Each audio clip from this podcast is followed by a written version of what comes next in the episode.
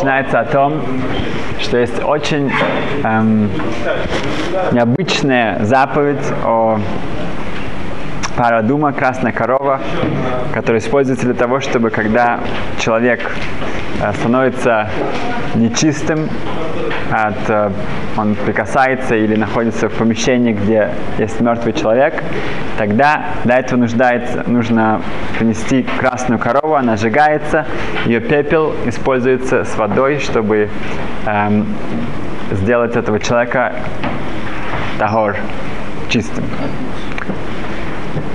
Эм, в Авраам, это один из главных комментаторов Шулханарух, приводится, что Эрев Шаббат, Парашат Хукат, вот этот Эрев Шаббат, который сейчас будет, это Танит Цадиким, это пост праведников.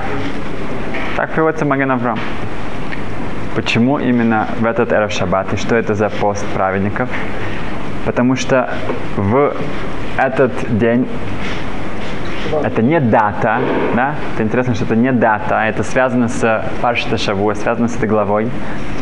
В этот день в Франции были, были с, э, христиане, христианская церковь, они сожгли больше, чем 20 кранот, э, вагонов Талмуда, э, святых книг. И в те времена это все было написано на пергаменте, это не, не было, не было Барилан эм, на компьютере всех книг. На каждая книга это писалось, она, это, это очень было эм, дорого, это очень было потеря, которую мы не можем себе представить. И было назначен этот день, потому что это было связано с Парашат Хукат. Кадмойним в э, сотни лет назад было написано, что причина этого сожжения, массового сожжения книг была в том, что был очень большой китрук, эм, обвинение. обвинение против еврейского народа. И еврейский народ был в большой-большой опасности. И Тора сказала Всевышнему, что она хочет сама самоотверженно за это заплатить. И вот эти 20 эм, вагонов, наполнены святыми книгами, был, было сожжены, и из-за этого не случилось какой-то большой трагедии в еврейском народе. И мы видим здесь потрясающая вещь, что Тора это, это, это, это что-то жив, это Торат Хаим, это что-то это живая Тора. Это не какая-то э, книжка и просто какие-то, какие-то знания э, теоретические. Это что-то, что заступается за еврейский народ и готов пожертвовать собой. И это наше отношение к Торе. Мы, мы когда Тора э, вносится в, в дом, в синагогу, все встают, провожают, мы целуем ее, мы танцуем с ней. У нас есть особое, скажем, что Всевышний, Тора, еврейский народ – это одно. Эм, прошлый шаббат у меня было интересное, случилось со мной, что я, меня вызвали к Торе, мне сказал Габай, что он хочет меня вызвать к Торе, я не смог э, подойти в тот момент. И потом мне дал другую алию. Он вызвал меня последним к Торе. И как раз то, что читалось там, было эм, связано с тем, что я преподавал на прошлой, на, на, на той неделе, и мы изучали именно те псуки, именно те эм, эм, темы, те предложения, которые были в моей аллее, которые я получил. Я чувствовал, что это именно связано с этим, что так как мы вместе учили именно это, э, эти псуким, эту последнюю алию, именно на это меня э, вызвали. Эм, был очень известный Рошишива Рапшиман Шкоп, который написал известную книгу Шар э, это учат во всех ишивах, это как э, и он был один из самых молодых Рошишив, в 25 лет он уже э, преподавал.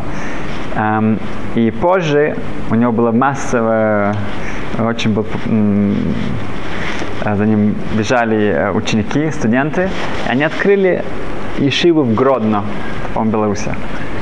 И это еще было совершенно без каких-то финансовых эм, планов. Там не было никаких э, ни помещения, ни, э, ни еды, ничего. Но была одна из самых, ну, самых больших и точно самых бедные шивы во всей Европе. Она процветала духовно, но не материально. И из-за этого Рашишива Равшаншкоп, он сказал, что ему нужно будет эм, уехать на некоторое время, чтобы собрать какой-то фонд, чтобы просто э, да, было что э, кушать для, для таких многочисленных студентов. На что они закричали, что нет, пусть он остается, не хотят слушать его шурим, его лекции, им не нужно ничего больше, только слушать, что он говорит. Но он чувствовал свою ответственность, поэтому он не мог. Сказал, что он едет. Так в 1924 году и потом еще в 1928 он отправляется в Америку, в Канаду, чтобы эм, получить какую-то поддержку для своей шивы Гродно. Эм, на своем пути он направляется в Монреаль, в Канаде. И там случается следующее. До того, как он приехал, один из учеников, который туда уехал уже много лет назад, Рэп Аарон Драйзен, он преуспевает в, своих, в своем бизнесе, он покупает себе дом. Этот дом недостаточно большой для его семьи, поэтому он его э, делает, примерно, расстраивает примерно да, гораздо больше, со всех сторон. Все уже выстроено, уже после новоселья приходит к нему соседка, канадская женщина, которая видно по ней, что он не совсем сто процентов в себе. И она говорит, что по планам ее эм, дома, она видит, что треть дома Арндрайзена построена на ее территории. Поэтому она просит, чтобы этого третье здание, третье его дома бы снесли, и получи, чтобы она могла получить обратно свою э, территорию. На что он в полном шоке, он не знал об этом, он все вроде бы проверил, но это была какая-то ошибка. Он говорит, что хорошо, нет проблем, он купит у нее эту территорию, чтобы нужно было разрушать дом. На что она отвечает, нет, меня не интересуют никакие продажи, она хочет эту территорию, и э, чтобы как можно быстрее этого дома там не было. Ну, мы должны понять, что треть дома, если убирается, то уже там, там много не останется, да, это не, это не лего. Поэтому начинается суд, начинаются адвокаты туда-сюда, ничего не сдвигается. Она на своем, это действительно по бумагам это ее территория, нужно все сносить. И так это продолжается, тянется, и ничего хорошего из этого не выходит. Как раз приезжает Левшимон Шкоп, приезжает Шкоп в Монреаль. Ну, Репан Драйзен бежит к нему, Рэба приехал. И заодно спросить его, что мне делать в моей ситуации. Эм, на что, в общем, Шкоп говорит следующее. Говорит, что смотри, понедельник, четверг, да, ты идешь к Торе, дело так, что тебя вызвали к Торе, читают Тору, и после этого ты сразу же направляешься к ней и разговариваешь с ней, и все будет хорошо. Ну, это звучит очень-очень э, неправдоподобно, для него очень странно, но Рэба сказал, так мы делаем. Он звонит своему адвокату, говорит, что, что он был готов, в 9 утра они пойдут, адвокат говорит, что, что сошел сама, мы уже там столько раз были, мы пытались по-хорошему, по-плохому. Что бы мы делали, она не хочет с нами э, идти на встречу. Он говорит, неважно, ты идешь, он говорит, что ты будешь заплатишь, заплатишь за весь день, потому что это совершенно это брохля это совершенно бес, бессмысленная затея. Он говорит, хорошо. Он идет, его вызывает Торию, он читает Тору, он садится в машину, они едут к ней, заходит в дом, она, она очень удивлена их видеть, что они хотят здесь. Они говорят, давайте еще раз обсудим наше дело. Они э, начинают говорить, они говорят, это хорошо, знаете, давай, ты же, вы же хотели это купить, давайте сделаем сразу же хозе, сделаем контракт, я продаю это. А этот адвокат чуть не упал с кресла, и так они в конечном итоге, он платит за это, покупает и все. С этого времени говорят, что Аарон Драйзен, он построил примерно пол Монреаля, это, ну, принадлежит ему. Но Главное, что что это? Это, это литовская хасидская майса, да? это, это литовский Рошишива, поэтому у нас нужно как-то объяснить это, в чем, как это работает, почему это получилось. Что Рабшин Шкоп этим эм, советом хотел сказать. Его внук Рабаврам э, Шкоп, Рошишива в Нью-Йорке, объяснил это так, очень просто В Шуханорах сказано, это Мишнабуру приводит, что очень важно, когда поднимают Тору, да, каждый раз, когда поднимают Тору, нужно посмотреть, на, э, подойти поближе и увидеть буквы, которые там написаны. Чтобы каждая буква, есть э, мнение, что нужно видеть буквы своего имени, но сказано э, в Бешем Аризал, в Адаме Аризала, что нужно попытаться увидеть э, буквы Святой Торы, и сказано, что это Мойших Ор Годолала.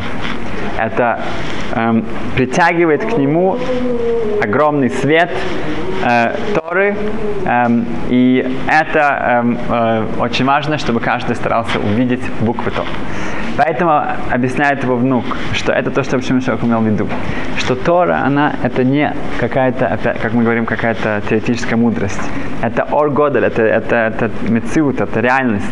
И этой женщине, да, ей не хватало ясности. Да.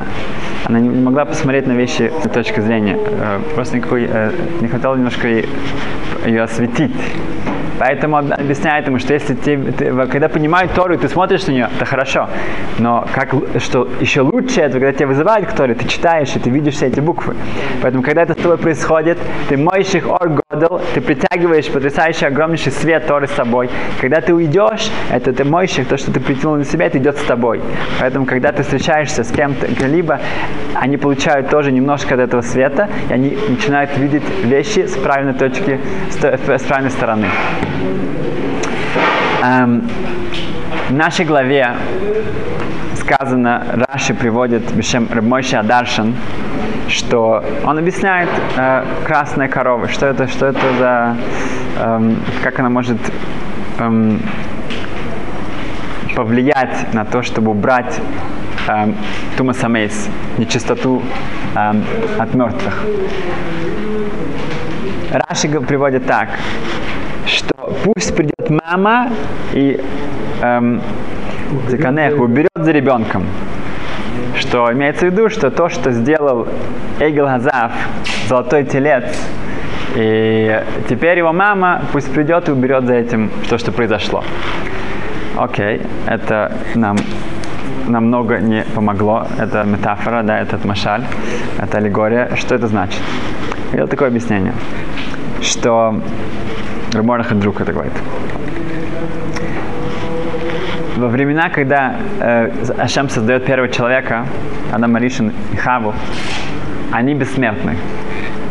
Но Адам и Хава, они решают, что нет, лучше все-таки согрешить и тем, что мы согрешим, не послушаем Ашема. В конце концов, нам, наши испытания будут гораздо более велики.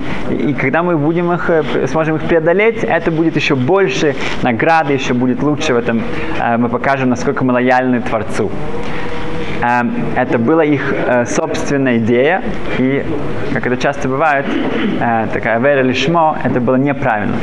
Это они использовали свою логику, и они считали, что они как-то лучше и умнее понимают, эм, чем им было сказано Творцом. Поэтому это приводит смерть в этот мир. Если до этого смерти не было, то после этого теперь мы все смертные. Мы все все еще страдаем, мы должны исправить этот, этот хет, этот э, грех первого человека. Когда еврейский народ говорит, стоит у горы Синай, мы говорим на Севанишма, все известно, порхазума, вся нечистота, она эм, э, улетучивается, она упорхнула. И это приводит к тому, что смерти нету. В этот момент еврейский народ становится опять бессмертным. Но всего несколько недель позже еврейский народ строит эм, золотого тельца, Хэтхейгел. И опять же мы теряем наши короны, мы теряем наше, наше этот, э, бессмертие, мы возвращаем смерть сюда. Это то, что Мойшиш Даршин, да, Раши приводит к нему. Пусть придет мама Парадума, красная корова, которая одна из самых не нелогичных, нерациональных мецвод, которые есть. Это хок, это, это что-то, это символ того, что мы не понимаем, что это, это э, метагер тмеим, это она э, очищает тех, кто там эти, кто нечистые, она, и те, кто чистые, она становится нечистыми, когда они прикасают ему э, праху, да? Пра, пеплу. Эм, и этим, что мы да, да не понимаем, то, что мы сказали на Севенишма, что мы будем делать, мы будем дальше учить, мы получили бессмертность обратно, этим то, что мы соблюдаем, этим митцвот, вообще как все, и пара дума э, в особенности, мы показываем, что мы не ставим нашу логику наш, нашу, э, наш разум перед, э, выше, чем э, Торы, Тору, и поэтому это приводит, ведет нас обратно по дороге к бессмертию. В одно лето в, в Америке в, в, очень много еврейских семей, сотни, тысячи еврейских семей, они отдыхают в, в горах, Catskills. Под Нью-Йорком есть множество э, еврейских лагерей и дач, кемпинг. И там проводится, чтобы немножко отдохнуть из, из Нью-Йорка, выехать, свежий воздух, там проводится лето. В, эм, несколько лет назад в, в этом эм, эм, в одном из городков там такой, есть такой э, раввин Бесройл э, Плотчик. Бесройл Плотчик, он устраивает такую как утреннюю койлель. Да, для тех людей, которые они хотят, э, они работают весь год, у них есть сейчас отдохнуть, и они приходят, они учатся, у них есть э, ребята, которые с ними учатся, там, там есть книги, там есть шурим, лекции. Делать такую на пару часов каждый человек, кто хочет, может утром прийти и насладиться э, сладостью Торы. И в это лето он заметил одного человека среднего пожилого возраста, который был очень увлечен изучением, он сам учился, и он постоянно приходил, подходил к другим э, более э, молодым ребятам и спрашивал, задал вопросы, они отвечали, он садился, продолжал. И так он активно участвовал в этой учебе. И Рабисал подошел к нему, познакомился с ним, назовем его Рабшиман. И когда при, при этом разговоре он, он, он, он узнал, что Рабшиман, он, у него была очень он, он был очень болен, смертельно болен. И он объяснил ему, что он в молодости своей он не удостоился учиться в Ешиве. И сейчас он старается как-то больше понять, и, и, и, ему очень нравится учиться. А, на что Рабисрол сказал ему, что Шимон, я вижу у вас не так даже много сил, вы приходите каждое утро, я вижу, что у вас часто есть много вопросов, все ваши вопросы можете всегда задавать ко мне, я хочу, чтобы, вас, ну, чтобы сэкономить вам ваши усилия, а, и поэтому вы всегда в любой момент можете ко мне подойти, и мы с вами все разъяснить э, и, и, и понять. И действительно так и продолжалось. За дня в день, он приходил, и так эм, они учились, и он задавал множество вопросов и находил ответ. Один день он увидел, что Рабшиман очень сник. Он, видно, плохо выглядел, и он сидел там и как-то не двигался, не разговаривал ни с кем. На что я даже к нему подошел и спросил, что случилось сегодня. И он сказал мне, что тяжело, мне тяжело, его болезнь, она очень него давит. И он говорит, вообще я, я не знаю, зачем, зачем я сюда даже прихожу. Я вижу тут ребята, тут, тут, тут есть Магири Шу, разные раввины, Роши Койло, Роши Шивы. Они все учатся, они преподают, они знают так много. Я, я очень мало что знаю. И сколько я уже здесь могу выучить. И что я могу вообще достигнуть. Поэтому я не вижу такого большого смысла в этом больше. Рабисраил сказал, что только вчера он слушал, он был в пути, он слушал еврейскую станцию на радио, и это было потрясающе, что насколько то, что он слышал вчера, помогло ему дать ему правильный ответ. Он сказал ему, смотрите, в начале века, ну, примерно в 30-40 годах э, и до этого, эм, жил всемирно известный дирижер, композитор Артуро Тосканини. Ну, Тосканини из Италии. всемирно известно, у него была, была потрясающая память, фотографическая память. Он был очень эм, гениальным и также его ну, известен своим характером нелегким, как это бывает. Эм, всемирно известный, возможно, самый известный дирижер и композитор эм, того столетия. Эм, в конце своей жизни, он умер в 1957 году, в конце его жизни один из смелых эм, авторов, эм, писателей, он решил написать его биографию. И это было тяжело, с ним было очень тяжело работать с этим Тосканини. Но он, он все-таки с ним встречался почти каждый день, они, они писал, он писал биографию, которая стала бестселлером. И в один вечер он уже почти заканчивал, и он что я хочу завтра вечером еще прийти, и мы уже почти, почти заканчиваем всю биографию, всю книгу. На что-то Сканини ему сказал, нет, завтра вечером я, вы, не, не, вы не состоится, не будет. Говорит, почему нет? Эм, он говорит, что завтра в, в Европе, в один, не знаю, где-то в Лондоне или в Париже, главный эм, оркестр, как сказать, симпатический оркестр будет играть мою симфонию. И я в, эм, раньше я всегда присутствовал там, я эм, дирижировал этим, но мое здоровье не позволяет мне, поэтому я не буду, не смогу поехать, но я буду слушать это на радио. Да. Он умер в 57-м, уже было радио. Я буду слушать с начала до конца это здесь, и поэтому мне нужен покой, я полной концентрации, никто не может быть здесь. На что этот писатель говорит, я вас умоляю, можно я буду здесь, я просто хочу, я буду, я, я, говорит, нет, нет, нет, вы будете мешать. Он говорит, ну я, я ни, ни, ни, ни слова не скажу, я буду просто тихонько сидеть в углу и просто слушать и смотреть на вас. Ну, еле-еле он согласился, говорит, хорошо. Начинается это в 8 часов, приходите, садитесь и тихо, ни слова. Хорошо. Он приходит, садится туда и начинается симфония, продолжается это час. И Тосканин сидит сосредоточенно, каждый звук.